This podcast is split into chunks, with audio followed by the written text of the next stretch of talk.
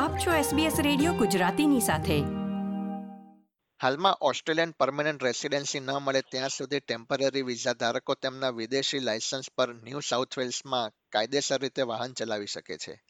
તેમના work visa કે temporary visa ઘણી વખત રિન્યૂ થઈ શકે છે અને તેઓ વિદેશી ડ્રાઇવિંગ લાયસન્સ પર ઘણા વર્ષો સુધી ન્યૂ સાઉથ વેલ્સમાં કાયદેસર રીતે વાહન ચલાવવાનું ચાલુ જ રાખે છે. જેના કારણે માર્ગ સલામતીના જોખમોમાં વધારો થઈ શકે છે. સરકારે આ બાબતને ધ્યાનમાં રાખીને રાજ્યમાં નવા સ્થાયી થતા રહેવાસીઓ તથા ટેમ્પરરી વિઝા ધારકો માટે પહેલી જુલાઈથી નવો નિયમ અમલમાં મૂકવાનો નિર્ણય લીધો છે. તેમ ન્યૂ સાઉથ વેલ્સ રાજ્યના સેફટી, એન્વાયરમેન્ટ એન્ડ રેગ્યુલેશન ડિપાર્ટમેન્ટના ડેપ્યુટી સેક્રેટરી શેલી વેબે એસબીએસ ગુજરાતીને જણાવ્યું હતું. તો નવો નિયમ શું છે? એનાથી કયા લોકોને અસર થશે? અને જો નવા નિયમનું પાલન કરવામાં ન આવે તો કેટલો દંડ ભરવો પડી શકે છે?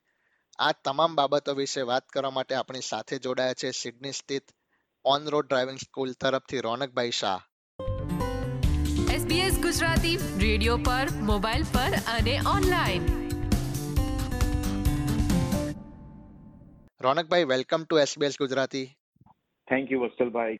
રોનકભાઈ ન્યૂ સાઉથ વેલ્સ રાજ્યમાં પહેલી જુલાઈ બે હજાર ત્રેવીસથી વાહન ચલાવવા પર કોઈ નવો નિયમ અમલમાં આવી રહ્યો છે તો સૌ પ્રથમ આ નિયમ શું છે એ જણાવશો? પહેલી જુલાઈ ટ્વેન્ટી ટ્વેન્ટી થ્રીથી એવો રૂલ્સ આવે છે કે જો તમે ઓવરસીઝ ડ્રાઈવર છો, તો તમે અહીંયા લેન્ડ થયા ફર્સ્ટ જુલાઈ કે આફ્ટર કોઈ પીરિયડ તો મેક્સિમમ સિક્સ મંથની અંદર તમારે ન્યૂ સાઉથ ડ્રાઈવર લાઇસન્સ લેવું પડશે. અને અત્યારનો જે રૂલ છે, એમાં એવું છે કે જ્યારે તમે પરમાનન્ટ રેસિડેન્સ બનો, એના ત્રણ મહિનાની અંદર તમારે ન્યૂ સાઉથ લાઇસન્સ લેવું પડે છે. નવા રૂલમાં એવું છે કે ફર્સ્ટ જુલાઈથી ફર્સ્ટ સિક્સ મંથ તમે એઝ લોંગ એઝ તમે ન્યૂ સાઉથ વેલ્સના રેસિડન્સ છો, તો તમારે કમ્પલસરી છ મહિનામાં તમારે ન્યૂ સાઉથનું લાઇસન્સ કન્વર્ટ કરાવવું પડશે. એમાં કોઈ પણ કેટેગરી વિઝાની આવી ગઈ, તમે વર્ક વિઝા પર છો સ્ટુડન્ટ પર છો ટુરિસ્ટ કે કોઈ પણ. એટલે ફર્સ્ટ જુલાઈથી ઓવરસીઝ લાઇસન્સ એની કેટેગરીઝ એ તમારે છ મહિનામાં લાઇસન્સ લેવું પડશે. એટલે કે રોનકભાઈ, તમે જે વાત કરી કે જે લોકો ફર્સ્ટ જુલાઈ બે હજાર ત્રેવીસ એ દિવસ કે એના પછીના દિવસથી ન્યૂ સાઉથ વેલ્સમાં લાંબા ગાળા માટે સેટ થતા હોય, તો એમણે લાયસન્સ લેવું પડશે. તો એનો મતલબ એમ થયો કે પહેલી જુલાઈ બે હજાર ત્રેવીસ અગાઉથી ન્યૂ સાઉથ વેલ્સમાં રહેતા હોય ટેમ્પરરી વિઝા ધારકો, એમને આ નવો નિયમ લાગુ નહીં થાય? સાચી વાત છે વત્સલભાઈ વેરી ગુડ ક્વેશ્ચન્સ એટલે જે પહેલી જુલાઈ પહેલા જે અત્યારે છે કે અત્યારે કોઈ આવી ગયું કે any time before the first of July તો એ લોકોને જે અત્યારનો કરંટ રૂલ છે એ જ લાગશે. એ લોકોના લાયસન્સમાં કે કોઈ પ્રોસિજરમાં કોઈ ચેન્જ નથી. એ લોકો અત્યારના રૂલ પ્રમાણે પણ ફર્સ્ટ જુલાઈ પછી કરી શકશે. એઝ લોંગ એઝ એ લોકો અહીંયા ફર્સ્ટ જુલાઈની પહેલા એ લોકો અહીંયા અરાઈવ થઈ ગયા હોય. અચ્છા, એટલે જ્યાં સુધી એમના પરમનન્ટ વિઝા ગ્રાન્ટ ન થાય, ત્યાં સુધી તેઓ એમના ઓવરસીઝ લાયસન્સ ઉપર વાહન અહીંયા ચલાવી શકશે. સાચી વાત છે. એટલે અત્યારે આપણે એક્ઝામ્પલ લઈએ કે હું આજે અરાઈવ થયો ન્યૂ સાઉથ વેલ્સ સિટીમાં અને અત્યારે રૂલ છે કે હું જો સ્ટુડન્ટ વિઝા પર હોઉં તો હું અત્યારે ડ્રાઈવ કરી શકું. જ્યાં સુધી મારું પરમેન્ટ રેસિડન્સ ના આવે અને ત્રણ મહિના પછી પણ. તો એ રૂલ્સ જ મને લાગશે. ભલે હું ટ્વેન્ટી ફાઈવ ટ્વેન્ટી સિક્સમાં બી લાયસન્સ લઉં. તો એઝ ઓફ નાવ આ રૂલ્સ અત્યારે એ લોકોનો લાગે છે. અને એ લોકોએ એન્શ્યોર કર્યું છે કે પહેલી જુલાઈ પછી જ જે અરાઈવ થશે એ લોકોને આ નવો રૂલ્સ એ લોકોને લાગશે. તો વિઝિટર વિઝા પર ન્યૂ સાઉથ વેલ્સમાં આવતા લોકો શું એમના પોતાના દેશના લાયસન્સ પર વાહન ચલાવી શકશે? જેવું વિઝિટર વિઝા પર બી એક કન્ડિશન છે કે અપ ટુ થ્રી મંથ તમે ચલાવી શકો છો એઝ લોંગ એઝ તમે ટેમ્પરરી ઓવરસીઝ વિઝિટર છો તમારી જોડે ઓવરસીઝનું કરંટ ડ્રાઈવર લાયસન્સ છે ઇંગ્લિશમાં લાયસન્સ છે અને તમે કોઈ પણ સિરિયસ ક્રિમિનલ ઓફેન્સ કે તમારું ડિસ્કોલિફિકેશન ન્યૂ કે ઓસ્ટ્રેલિયામાં કે ઇવન ઓવરસીઝ કન્ટ્રીમાં નથી, તો તમે ત્રણ મહિના સુધી ચલાવી શકો છો ઓવરસીઝ વિઝિટર વિઝા પર. ઓવરસીઝ લાયસન્સને ન્યૂ સાઉથ વેલ્સના લાયસન્સમાં કન્વર્ટ કરવાની પ્રોસેસ શું છે રોનકભાઈ? ઓવરસીઝ લાયસન્સ અને ન્યૂ સાઉથ વેલ્સ લાયસન્સમાં જો તમે ઇન્ડિયાથી ભારતથી તમે આવો છો, તો અહીંયા લિસ્ટ એ અને લિસ્ટ બે એવી કેટેગરી છે. અને ભારત એમાં લિસ્ટ એમાં કે લિસ્ટ બીમાં નથી આવતું. એટલે એનો મિનિંગ એવો કે તમારે અહીંયા કમ્પ્યુટર નોલેજ ટેસ્ટ જે ડીકેટી કહે છે ડ્રાઈવર નોલેજ ટેસ્ટ અને એ પાસ કર્યા પછી તમારે ડ્રાઇવિંગ ટેસ્ટ પણ આપવો પડશે. જો તમારી એજ ટ્વેન્ટી ફાઈવથી નીચે છે અને તમારી જોડે ઓવરસીઝ લાયસન્સ નથી, તો તમારે રેડ પી અને ગ્રીન પી નું જે અવર્સને પણ તમારે કન્સિડર કરવું પડશે. તમારી એજ પચીસથી ઉપર છે, તો તમારે કોઈ જાતના એકસો ને વીસ કલાક કરવાની જરૂર નથી. પણ જો તમારી પાસે ઓવરસીઝ લાયસન્સ છે, કે ઇન્ડિયાનું લાયસન્સ છે આપની પાસે, અને એ ત્રણ વર્ષ જૂનું હશે ઇવન તો તમે એજ અંડર ટ્વેન્ટી ફાઈવ હશો તો તમને ત્રણ વર્ષ જૂનું લાઇસન્સ હશે રેકગ્નાઇઝ હશે ઇંગ્લિશમાં હશે તો તમને એ ફૂલ લાઇસન્સમાં તમે કન્વર્ટ કરી શકશો જ્યારે તમે ડ્રાઇવિંગ ટેસ્ટ આપો ત્યારે. રોનકભાઈ ભારત અને લિસ્ટ એ તથા લિસ્ટ બી માં શું તફાવત છે એ સમજાવી શકો?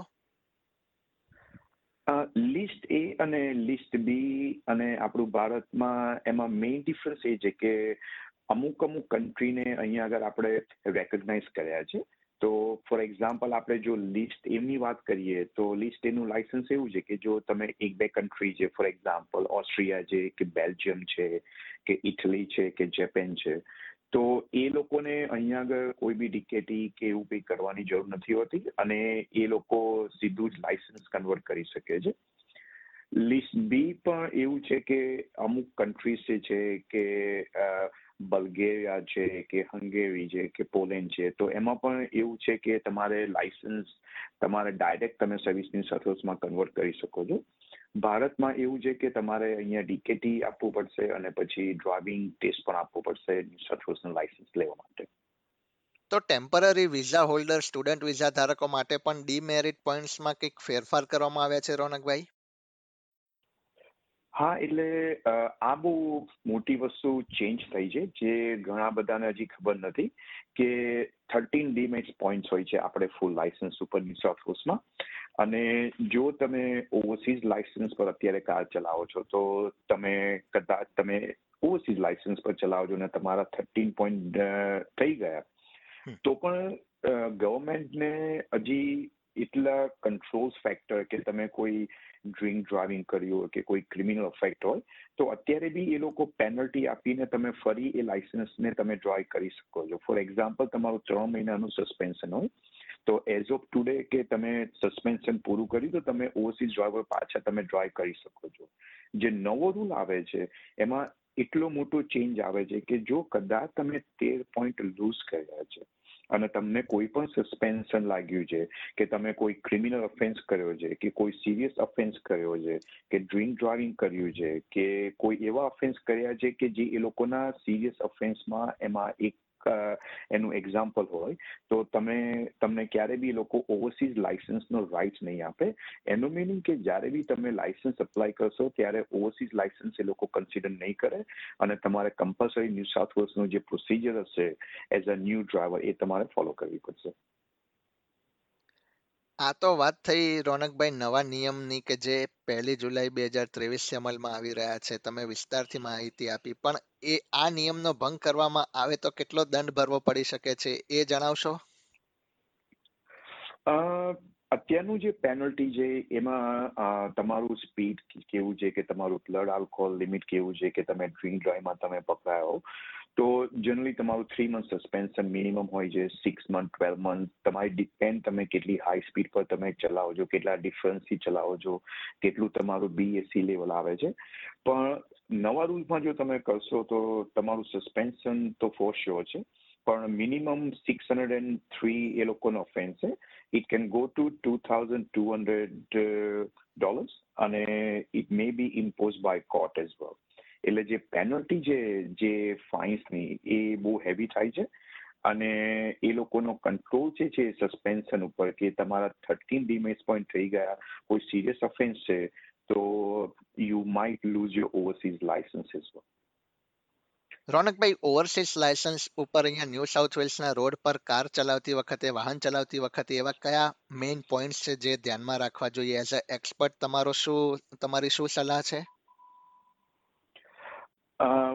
વેરી ગુડ ક્વેશ્ચન વત્સલભાઈ કારણ કે આપણે જ્યારે પણ ઓવરસીઝ આવી છે ત્યારે આપણા માઇન્ડમાં આપણા ડ્રાઇવિંગ બિહેવિયરમાં આપણું ઓવરસીઝ જ આપણે કાઇન્ડ ઓફ વિચારતા આવીએ છીએ. પણ અહીંયા આગળ આપણે, હું તમને બુલેટ પોઈન્ટ્સમાં કહું તો સ્પીડિંગ બહુ ઇમ્પોર્ટન્ટ છે કે આપણે ક્યારે પણ ઓવર સ્પીડ ના કરીએ. જે બી સ્પીડ લિમિટ છે એને ફોલો કરીએ. જો કદાચ તમે ફોર્ટી ફાઈવ સ્પીડિંગ ઓવર એના ડિફરન્સથી ચલાવશો, તો તમારું ટ્વેલ્થ મંથનું બી સસ્પેન્શન થઈ શકે છે. વીક સિરિયસ પેનલ્ટી છે એના માટે. એટલે સ્પીડ ક્યારે બી ના કરો. બીજું વસ્તુ છે ડ્રિંક ડ્રાઇવિંગ બી ના કરો. એનાથી પણ બહુ મોટી ઇફેક્ટ થાય છે. એન, એ ક્રિમિનલ ઓફેન્સમાં પણ આવી શકે છે, જો તમે વધારે ડ્રિંક ડ્રાઇવિંગ કરો તો. એટલે ક્યારે પણ તમે જો આલ્કોહોલ લો, તમને તમારી લિમિટ ખ્યાલ હોવી જોઈએ. નંબર ત્રણ કે તમે ફોન સાથે બી ગાડી ના ચલાવો. અહીંયા આગળ આ મોબાઈલ ફોન કમ્પ્લીટલી બેન છે. અને ઘણા બધા ઓવરસીઝ ડ્રાઈવર્સને ખબર નથી હોતી કે ઇવન તમે ફોન પકડી રાખો ગાડી ચલાવતી વખતે, તો પણ તમને ફાઇન થઈ શકે છે. હવે નવા જે ડિટેક્શન કેમેરા આવે છે, એમાં તમારા પાંચ ડીમેટ પોઈન્ટ કટ થાય. જો તમે એ જ ફાઇન સ્કૂલ ઝોનમાં કરશો, તો તમારા ટેન ડીમેટ પોઈન્ટ તમારા કટ થઈ જશે. અને જો તમે રેડ પી કે ગ્રીન પી પર હશો, તો તમારા આઠ ડીમેટ પોઈન્ટ હોય છે, તો એ તમારું લાયસન્સ પણ સસ્પેન્ડ કરી શકે છે. એટલે મોબાઈલ ફોન બી અત્યારે બહુ ડેન્જરસ વેપન કહે છે. એટલે સ્પીડ ના કરો ડ્રિંક ડ્રાઇવિંગ ના કરો ડિસ્ટ્રેક્શન ના રાખો મોબાઈલ ફોન કે બીજા કોઈથી, અને બને એટલા રૂલ્સને ફોલો કરો.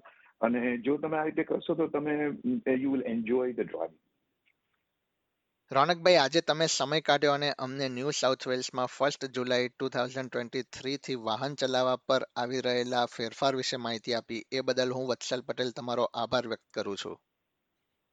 થેન્ક યુ વત્સલભાઈ. આ પ્રકારની વધુ માહિતી મેળવવા માંગો છો? અમને સાંભળી શકશો Apple podcast Google podcast Spotify કે જ્યાં પણ તમે તમારા પોડકાસ્ટ મેળવતા હોવ.